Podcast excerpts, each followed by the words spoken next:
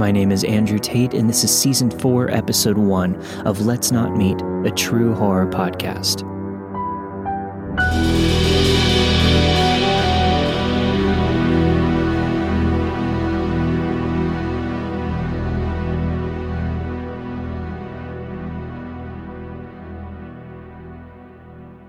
This happened back in 2004 in northern Wisconsin.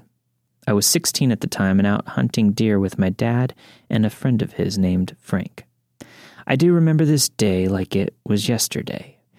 The dialogue isn't word for word, but the idea of it is 100% accurate. As a side note, this was one day after eight people were shot less than two hours away from my location. My dad and I had a few stands over an area of maybe three quarters of a mile. He had been hunting there for at least 10 years, and I had been going with him since I was five. Up until the age 12, legal age to hunt with a rifle, I had just been tagging along. This particular morning, we walked to the first stand. It was about 5 a.m., so still dark outside. I got situated, and my dad and Frank went off to our other two stands over a ridge, maybe another 500 to 600 yards off. Sitting there in the dark is always a little eerie.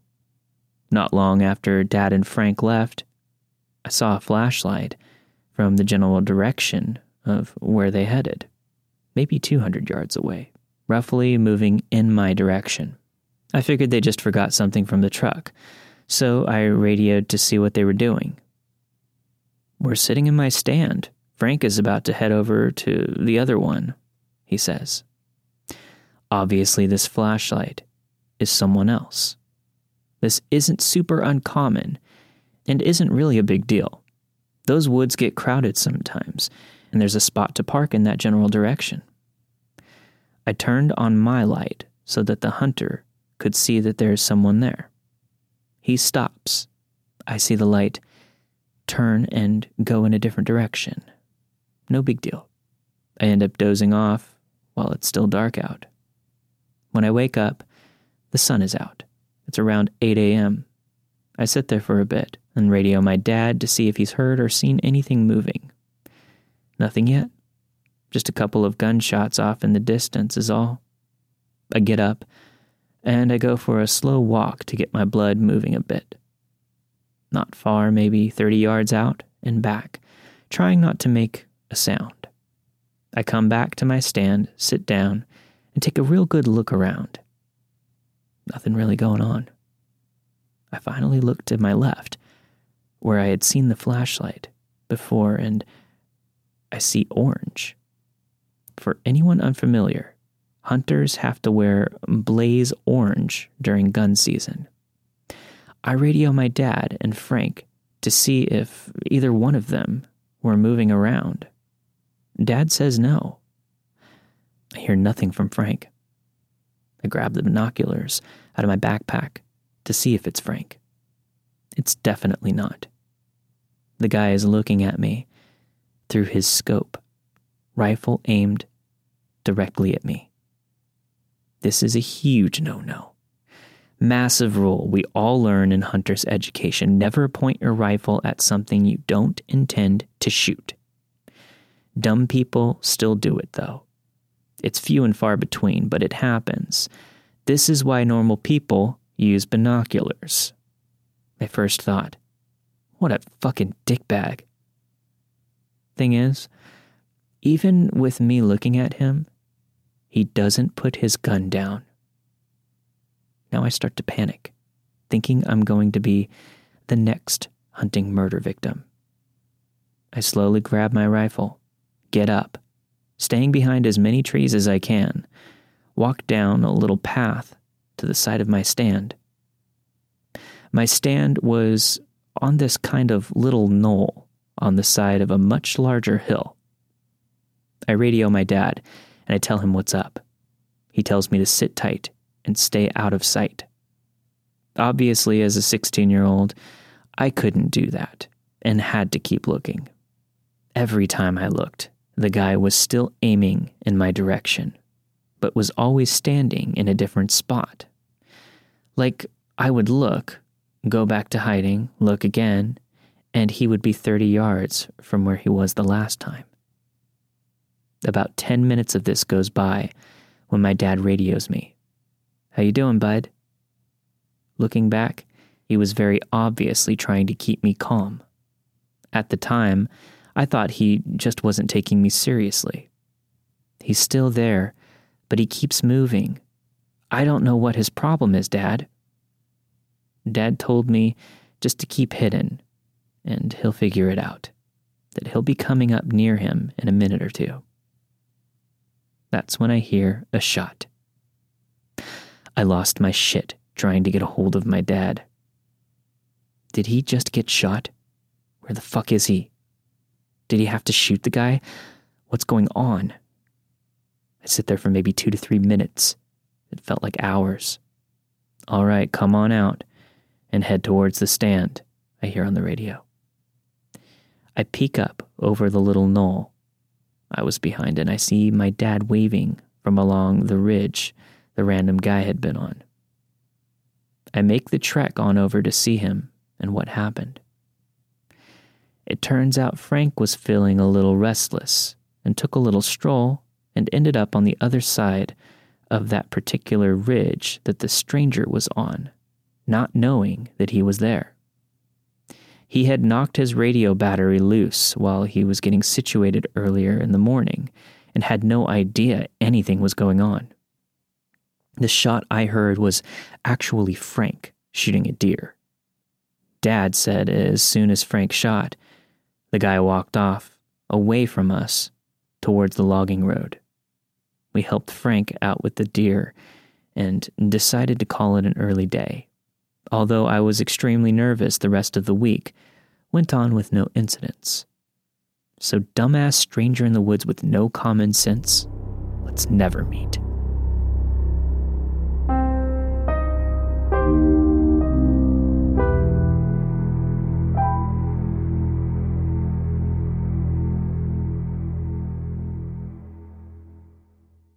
This story gives me the chills and is the sole reason why I'm terrified of using public restrooms.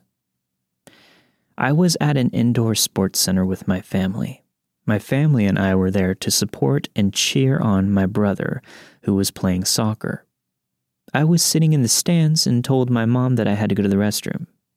She immediately grabbed my hand and was ready to go with me. I told my mom I wanted to go alone and she quickly responded and said, Are you sure?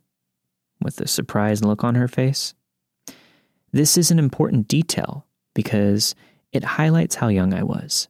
I can't remember my exact age, however, I remember that this was my first time asking to go to the public bathroom alone without my mom holding my hand or making sure that I got there and back safely. Anyways, this was a big step for me, and my mom trusted me and let me go ahead without her. So here's the most creepy and traumatizing part of this story. I walk into the bathroom. It's extremely quiet considering that there's nobody in close proximity. So quiet that you could hear a pin drop. There's four stalls. I immediately go into one of the stalls. I pull down my pants, sit on the toilet, and start to go. I then hear the slightest yet subtle noise. I know exactly where the noise is located, directly above me. Immediately, I feel like something is off and that I'm not alone. I felt the wave of darkness rush through me. My head slowly looks up towards the noise, and I see a man. A man is looking directly at me. He's in the vent, the one that's directly above me in the toilet that I'm sitting on. However, the vent cover is completely removed. He's looking through an empty square hole in the ceiling. He clearly removed it himself. It made his view of me clearly visible. The man is looking down at me. No clear expression on his face, but he doesn't move. We lock eyes. Then I look away from this man and towards the door. There's two options that run through my child mind. One, pretend I don't see him. Maybe he'll believe me if I act casual. Two, run. I decide to go with option one. I think to myself and say, okay, just act natural. It's going to be okay. Remain calm. Then I think to myself, what the fuck are you doing? Get out of here. I then open the door and run for my life. I get out of the bathroom and run down the empty hallways to get away. Regretfully, I didn't tell my mom or anyone else about the incident. Once I got back to the soccer field, my mom asked, How did it go? with so much excitement in her voice. I was in such tremendous shock that the only thing I could respond with was, Good. My mom kissed me on the forehead and was proud of me. Not telling anyone about this is hands down my biggest regret. The creep got away with watching me, and likely many other girls and women. I should have told my mom, who would have contacted the police, who could have caught this creep. Maybe I was too young and immature to fully understand what had happened. I don't know. But this breaks my heart, and I didn't tell a soul. Creepy man who traumatized a young girl, an innocent child. I hope we never meet again.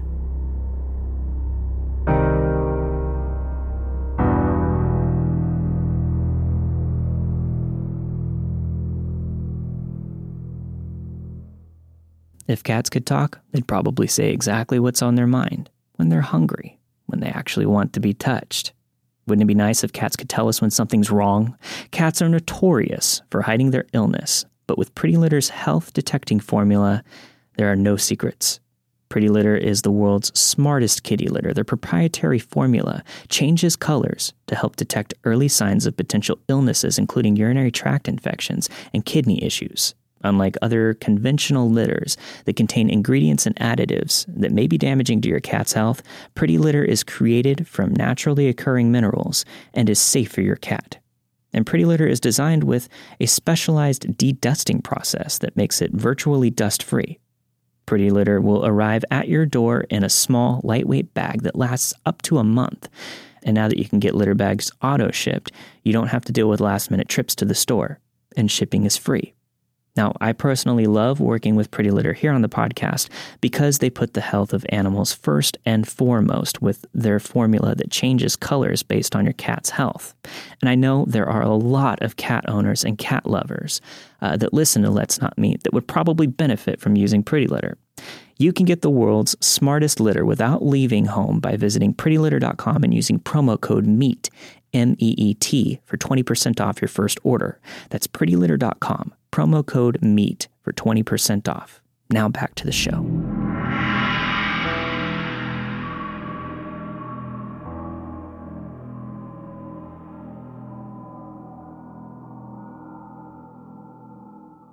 When I was 16, I would nanny for two boys, Brandon and Randy. Randy had mental health problems. However, he was a sweetheart, but you could tell something was off by the way that he walked and moved his hands. They had a dog, Gunner, that was an Akita and Yellow Lab mix. The dog was huge and protective. I watched the kids every other week, all day, Monday through Friday. Gunner watched everything that I did for the first week. I had to gain this dog's trust. That first week with the dog made me uneasy because if I was with the kids and they'd start being loud and rambunctious, he would get between me and the boys and start growling. Gunner, however, learned to trust me rather quick. There are two times that Gunner saved our lives. One, the boys lived in a rough neighborhood, not scary, just rough around the edges. We went for a walk to the playground a couple of blocks away, and a white van slows down by us. There was a bunch of guys yelling at us from the window, saying inappropriate things to me, I'm a female, and calling Randy horrible names because of his condition. Just ignore them, guys, I said in a hushed voice as I shifted and put myself and Gunner between them and the kids. Gunner didn't take his eyes off the van full of them. The tension pulled the fur on his back straight up, signaling to us that He was in protective mode. As the men kept yelling at us, I pulled my phone out and started dialing 911. But I didn't hit send before Brandon started yelling back to defend his brother. Then everything happened so fast. The slider back door to the van opened. Two of the men jumped out. Run! I remember screaming at the boys just as Gunner ripped himself free from my grip on his leash. Everyone started running but me. The boys sprinted home. The dog sprinted towards the van, and I frantically tried dialing 911. Gunner chased the men back into the van, nearly grabbing the leg of one man as they sped off. Gunner received a lot of treats and praise when we returned home. Story 2. This one really freaks me out. I was allowed to have friends stop by since I practically lived there, and the boys liked hanging out with my wholesome teenage friends. If it were a male, though, I'd have to go outside and hug them where Gunner could see and talk to them for a few minutes on the porch. Gunner would assess them. Normally, he let them inside without any trouble after that. But there was one friend that he would not let inside without coaxing. Gunner would never bite anyone unless he was actually attacked. For context, one day, a man came to the door, knocked, and said he had to drop something off for their mom, who was supposedly expecting it. We could see through the window that he seemed like a gentleman and was very nice, but as I approached the door, Gunner cut me off. He started barking at the door insanely. His back stood higher than my hips. At the time, I was a small girl. And the dog just forced me back. Gunner literally prevented me from being able to reach the doorknob. He was gentle with me, but forceful. I yelled back to the guy to leave whatever it was on the porch, but he seemed insistent, saying things like, Can you really not just unlock the door for a minute? Come on, Randy knows me. But I told him that I physically couldn't get past the door. The man immediately got weird and said, No, that's not necessary. I'll come back another time, and rushed off. Anyway, the guy had some distinct features, and when I described him to the mom later, she informed me that she had no idea who he was and she wasn't expecting anything. We never found out who he was, but he also never came back. So thanks, Gunner. And let's not meet White Van and Creepy Not Delivery Man.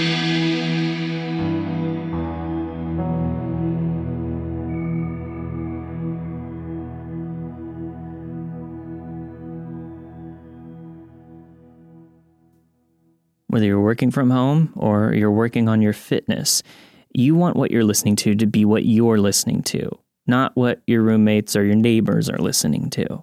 Trust me, I can hear everything that's going on with my neighbors in my complex. Everyone needs a pair of wireless earbuds. But before you go dropping hundreds of dollars on a pair, you need to check out the wireless earbuds from Raycon.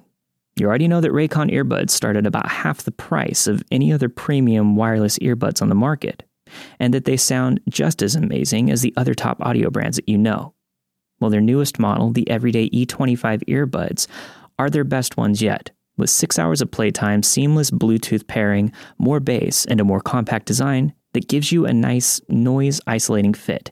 Now, when I told my wife that Raycon wanted to sponsor the podcast, she was just as excited as I was because we've both been looking for a, a good pair of Bluetooth earbuds that didn't hurt our ears, actually stayed in our ears, and sounded good. I didn't know what to expect with Raycon at first, but they sent us a pair of those everydays, and I can't get them from my wife, so I'm going to have to order another pair for myself. They're really great. Raycon's wireless earbuds are so comfortable they're a perfect fit for conference calls or binging podcasts. Unlike some of your other wireless options, uh, Raycon earbuds are both stylish and discreet with no dangling wires or stems to distract anyone during video calls. Raycon is a company that was co founded by Ray J, and celebrities like Snoop Dogg, Brandy, Melissa Etheridge are all obsessed with Raycons. You can pick up a pair to see what all the hype is about.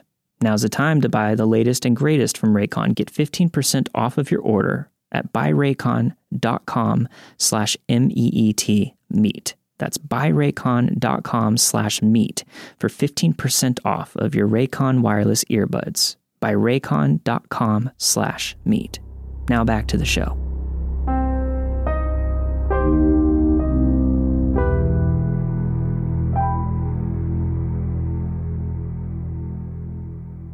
I'm going to tell you the story of a terrifying old creep that has stalked me since I was 16 years old. I'm currently 20. I'm a female. So, to set the scene, I'm an average height, average size 20 year old female. I've been told I'm very approachable and perhaps too nice to strangers. I sometimes just don't have the heart to tell people to leave me alone when I definitely should. Obviously, I'm not going to give specific details, but I worked in a restaurant which was inside a bigger shopping center. My stalker, an old man named Eric, worked inside the actual shopping center itself, and not the store inside like me. When I was 16 and started the job, I was quite timid and awkward, and I would let anyone say pretty much anything to me. I didn't quite know what to say when older customers or other employees would make inappropriate comments to me. I would simply just laugh off whatever people would say and not respond.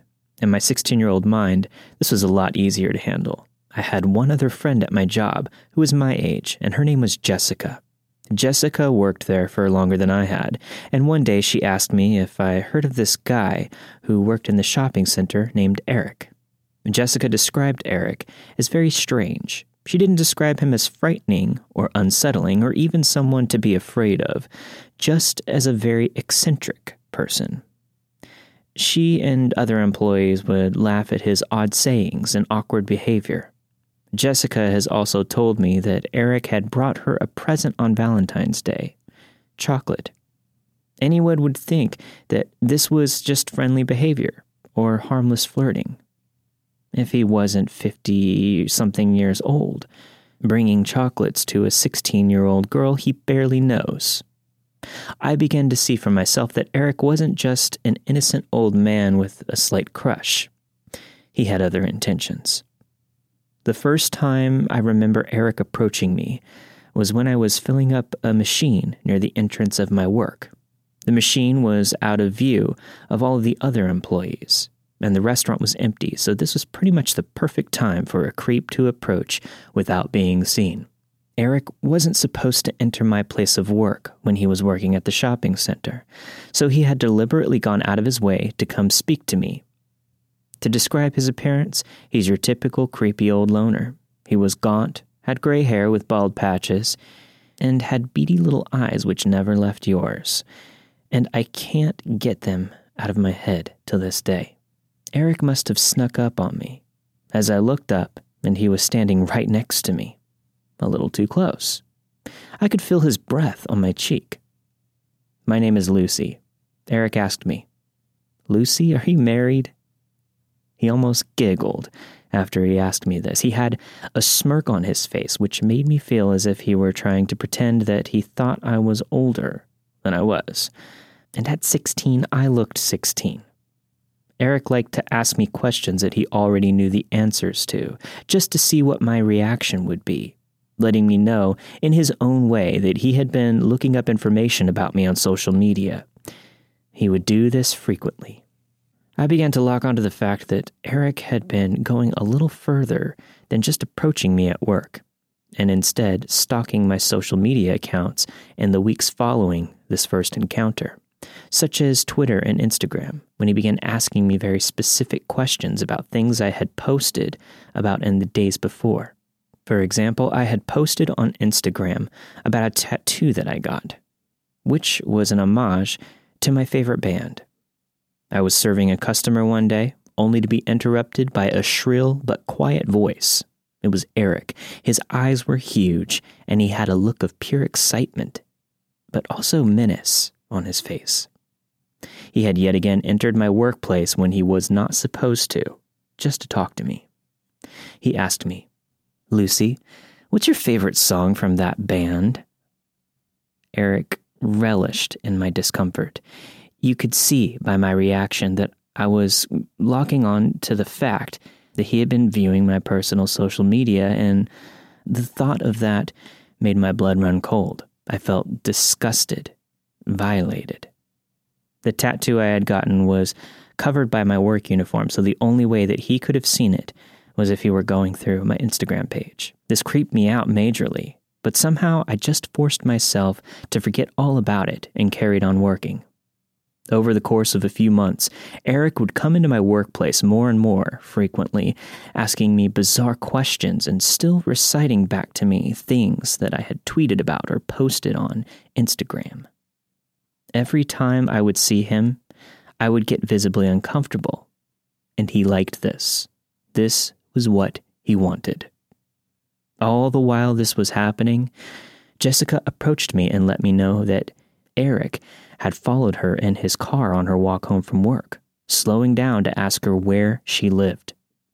I had also been told other disturbing news about Eric from multiple different people. It seemed as if he was becoming more invested in whatever his intentions were towards me and Jessica. News had traveled to one of my managers about Eric's unsettling actions toward me, and the manager informed me that a few years ago Eric was rumored to have followed a young girl who used to work for our restaurant into a toilet. Things didn't quite make sense to me. He was known for being a creep, yet still employed at the shopping center.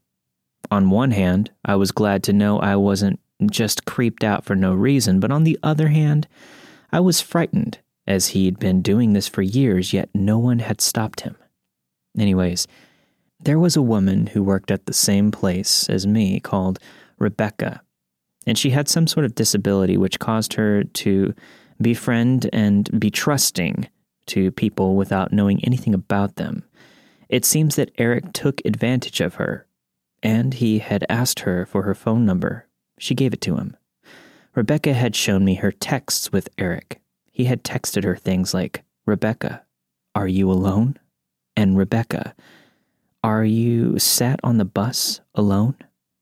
But the most unsettling part of it all was the text from Eric that read, Rebecca, could you please let me know any information on the girls that work at the store? I was stunned. This was quite slowly turning into a nightmare. I was constantly questioning why this old man was so hell bent on finding out everything to do with my life. Why me? He had gone out of his way to source information about me through a vulnerable person that I worked with, and I was scared that he was going to go further. Again, this creeped me out, but still, for some reason, I forgot about it and carried on with my life which was very hectic at the time. And in a way, I'm grateful that I didn't have time to dwell on Eric's growing obsession. However, this was something I wouldn't be able to ignore forever, as Eric began inserting himself into my life in ways that I couldn't just ignore or brush off. One night, I was watching the movie Grease with my family, and I must have tweeted something stupid, like Grease is my favorite film, because it is a great film. Anyways, the morning after my tweet, Eric approaches me in his usual way and utters, Do you like the film Grease, Lucy? The same usual smirk lit up his face, and the same usual wave of disgust washed over me. He was really making it a point to let me know he was watching me. I tried to carry on with my day, but spent the entirety of my shift feeling shaken up. To someone reading this story, it may not seem so unsettling to you as it did to me at the time, but when someone is going out of their way to make sure you know they know information about you, you spend every waking hour thinking about what they plan to do with this information and why they insist on taunting you with this knowledge. The very second I clocked out of work and got into my car, my phone went off. This was a notification for PayPal. I clicked this notification to see that I had received $3 from Eric Stanley, and the note attached read, To Lucy, Grease is my favorite word. From Eric. He literally found my PayPal account and sent me $3 with a quote from the movie attached to it. If this wasn't crazy enough, in the days following, I received a string of anonymous calls, incessant calls, one after the other. I was in floods of tears and ended up having a huge panic attack. I felt like there was no escape. My phone rang and rang and rang all night. I had to turn it off to get away. Even when I turned my phone back on, all the calls just continued, and every time my phone would ring, my head felt like it was being impaled with the sharpest knife in the world. I was on complete edge. The phone calls that I did answer were just someone breathing into the phone, making a point to breathe heavy. I swear that they were trying to sound like they were, well, you know, which sickened me. I had no proof that this was Eric, but it wasn't hard to put two and two together after all of the lengths that he had gone to in order to track down my personal information. He had found my PayPal address, my phone number, and all of my social media accounts. What was stopping him from finding out where I live, breaking in, hurting me or my family?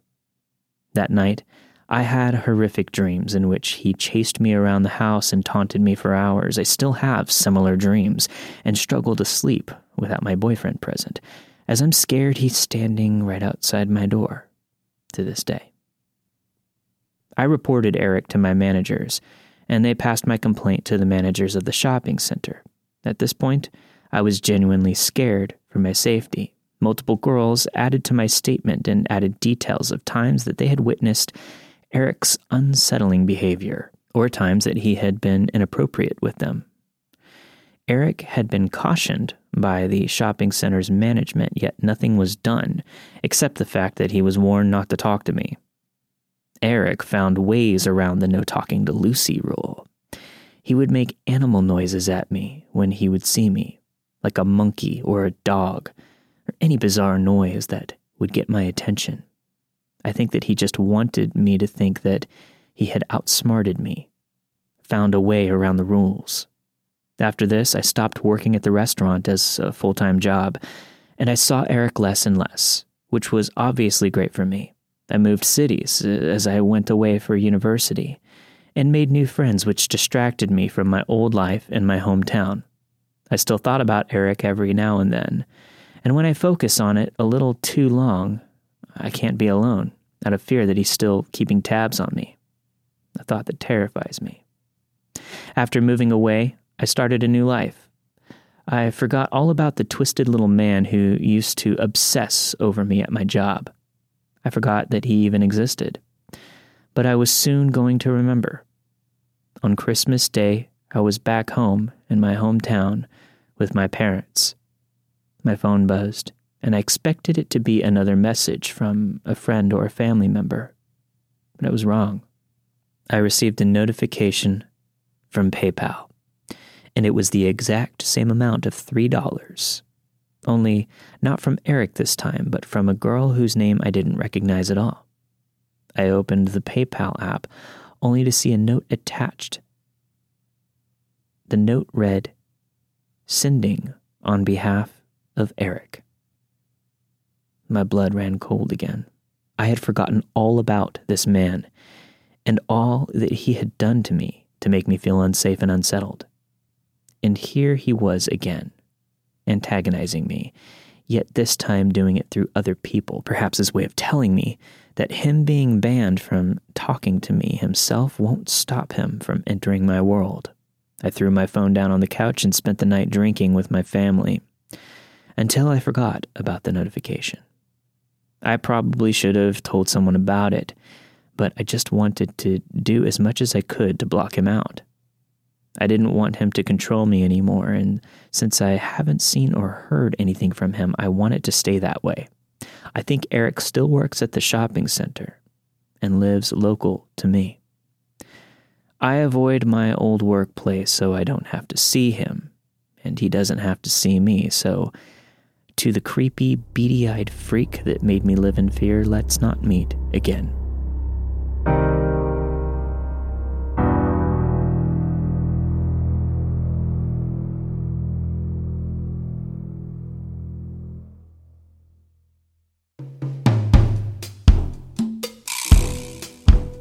Thank you for listening to this week's episode of Let's Not Meet, a true horror podcast. This week you have heard Idiot Hunter in the Woods by Reddit user Sir Silly Pants. Man Watches Me from the Vent by Reddit user Kelso46. Dog Days by Reddit user Queen Super. And finally, Grease is the Word by Reddit user Calig233. The stories you have heard this week were recorded with permission of their respected authors. If you'd like to hear your story on the show, please email let's not meet stories at gmail.com. If you have any questions, email me at let's not meet podcast at gmail.com. If you're looking for more bonus content, head over to patreon.com forward slash let's not meet podcast for all of the bonus episodes and content. I'll see you guys next week for a brand new episode of Let's Not Meet.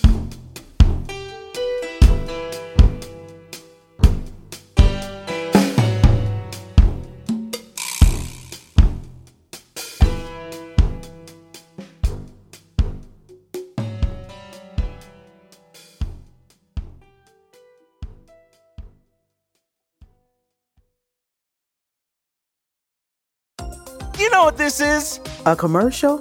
Right, and you know what that means. Time for a snack? Wrong. I want you to do some heart healthy exercise. Yes, you! Try some seated leg extensions right now. Just lift each leg up and extend it straight, one at a time, six to eight times. I can do that. Yes, you can. Remember, every commercial is a chance to sneak in heart healthy activity. Visit findexerciseanywhere.com and speak with your doctor to learn more about the risks of heart failure.